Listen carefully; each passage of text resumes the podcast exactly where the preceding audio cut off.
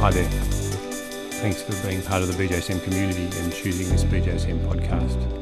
You might be surprised to know that we're approaching a million listens on our podcasts, and there are over 230 to choose from. And I'm confident that today's guest, Professor Adrian Bauman, will keep us ticking along towards that number of a million listens, which we anticipate hitting before the 2016 Olympics in Rio. Adrian, thanks a lot for being on the podcast. Hello and g'day. Let's imagine that you're the boss of the world, and what would you do for promoting health? We can look at the things we can do to improve health, and those things are the preventable risk factors. That's been studied by the World Health Organization in the burden of disease studies, and one of the most important amongst them is physical inactivity, and it's also the most prevalent risk factor in many countries. In other words, more than half the adult population is not even meeting the minimum guideline of 150 minutes a week of moderate intensity activity. So it's a big problem, so I'd go straight for physical activity if I was boss of the world. And our community would be very interested in that. So, what are the specifics that you would implement? Anything you do is better than not doing anything if it's getting to the whole population. And this is fundamental to thinking about physical activity in a new way. It's not just the patients, the clients that you see one on one or in small structured exercise programs. It's the whole community, so it's everyone in the world, which is more than half the world, is inactive. When we think about what we can do, we developed a document called the Seven Best Investments, and I think that's been covered in an earlier podcast. Of those seven investments, six are outside the health setting. In other words, they've got to do with transport, urban planning, work in schools, mass media campaigns, community based work. And sport, the one that's in the health setting, the only one, is primary care advice all primary care level professionals should be giving advice to everyone they see. Everyone, nurses, physios, doctors, tell their patients and clients not to smoke, but how many are talking about physical activity with their patients and clients? Very few, typically well under 10%. So we need to start to think about that as a way of reshaping what we do in primary prevention. And we have a terrific community of clinicians who are in a position to do this. So let's focus on the positive and the constructive. What should folks listening to this do practically? Firstly, we've got to get out of the paradigm of efficacy studies only where we've done randomized control trials with small select group, groups of volunteers, and we've shown that if you're in primary care and you do the following 16 session counseling process with structured exercise along the side, everyone will improve.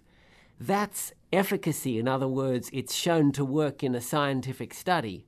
But we know from studies with general practitioners, primary care physicians, that the main problem is reach, not efficacy. It's getting to all the patients and clients that you see, it's getting to everyone that you see. We also know that even brief advice, even two minutes from a primary care professional, is nearly but not quite as good as the full blown 16 session multi counseling process. So, what we need to do is think more about reach. Not reach 1% of our patients with a proven evidence based program, but reach 30, 40, 50% of the people that walk in that are able to walk that go out with a message about walking more, building activity into their lives, not using the lifts or elevators, but using the stairs, and actually thinking about activity a little bit more than whatever they walked in for. And so let's make that even more practical uh, for the clinicians listening in their practices. Let's say you're on the board for a physio practice and they want to get your advice to implement some of these things. Are you thinking about pamphlets? Are you thinking about social media? Are you thinking about verbal conversations? Are you talking about the office receptionist?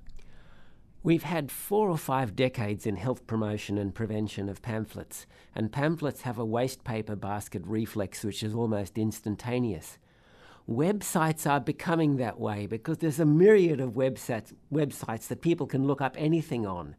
It's really the one to one brief advice. It's talking to people about their circumstances. If you're a physio treating someone's upper limb, you can talk about their lower limbs and getting them to mobilize them, saying, Why don't you park a bit further away? Why don't you take the dog for a walk? Take the kids for a walk? Take the grandkids for a walk? If you're a dietitian or a nutritionist, if you're a nurse practitioner, if you're a family care physician, it's building physical activity advice in, just like we've built anti smoking advice into routine practice such that it becomes part of the way you interact with people. How are you? How's the family? How's your physical activity? Becomes part of the conversation while you're administering whatever therapy you might be doing. And it's that two minutes of brief one on one counseling, interpersonal interaction that works so I'm not a fan of brochures, community resources, and all those things. They're useful in the background. You hand that to them or have them in the waiting room or have them in a place where people can access them, but they're not the primary strategy likely to work. It's talking to people in their lives. It's knowing that they live on a steep hill. It's knowing that they could walk to the bus because they live on a bus route. It's knowing that they have a dog. It's knowing that they have a grandchild. It's those kinds of things that the clinical relationship between the provider, exercise, exercise scientist, physiotherapist, or whoever, and the person they're seeing makes a difference to that person. People take notice of health professionals' advice. They take it seriously when it's delivered orally, one, one on one. And that kind of advice can, can go a long way, even if quite brief, almost too brief to be thought effective, but it works. People remember those things, but they don't remember a pamphlet that you gave them. And Adrian, I'm going to argue that the person knows they should be playing with their grandchildren or they should be catching the bus. So, what's the psychological limitation that we all have as individuals when we don't do our exercise? And how can we as clinicians then deal with that? The biggest barrier people have is they say they have no time, but yet people manage to spend two and a half hours watching television a night on average people also say that, oh, I'll do it tomorrow. And then tomorrow they say, I'll do it tomorrow. And tomorrow actually never comes. So it's about goal setting. It's about getting people to do things multiple times a week, preferably on most days. We used to get people to keep diaries. We now have all kinds of wearable technologies that are pedometers and accelerometers in smartphones and wearable on your wrist that are reasonably accurate for these purposes for people to actually monitor if they're doing things. And it can tell you when you haven't walked more than 3,000 steps, and you can increase. How much more?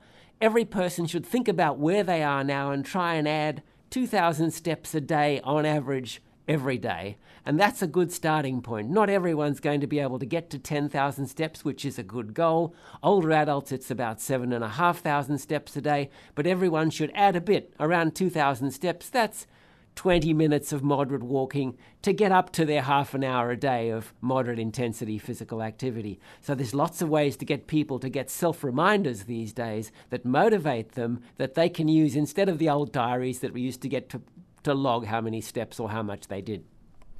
And would you say you're a successful um, example of this, and what do you do? Firstly, health professional health professionals like me, especially epidemiologists, we're obsessive about monitoring data. And I used to keep records in Excel spreadsheets of my steps on my pedometer before they had wearable technology. So we like to know how much we did. But all that I do, and I do no structured exercise, but I walk my dog morning and evening for half an hour. I ride my bicycle about four and a half kilometers, just under three miles, to and from work every day, and I'm accumulating my physical activity quite easily as time equivalents for things that I need to do. It's the same time to drive or catch the bus as it is to ride my bike, so really I'm just building physical activity into my life. I work in a building where I'm on the sixth floor. I always take the stairs up, and sometimes I catch the elevator or lift down. And I just came to this meeting at the sixth floor of the Centre for Hip Health and Mobility in Vancouver, and a person caught the elevator to go up one flight of stairs, not from our team, but from another team. And I've seen people use the elevator to go down one flight of stairs, and I do find that difficult to deal with, but I try not to say anything. So, Adrian, you've done the practical things. What about this idea of sedentary behaviour? Should we minimise that? Is that as big a deal as has been made out in some circles? Sedentary behavior is the metabolic consequences of prolonged sitting. In other words, prolonged sitting will raise your blood sugar level, increase insulin resistance, and if you interrupt sitting or sit less, you'll be metabolically healthier. Now, this is particularly relevant to people who are physically inactive.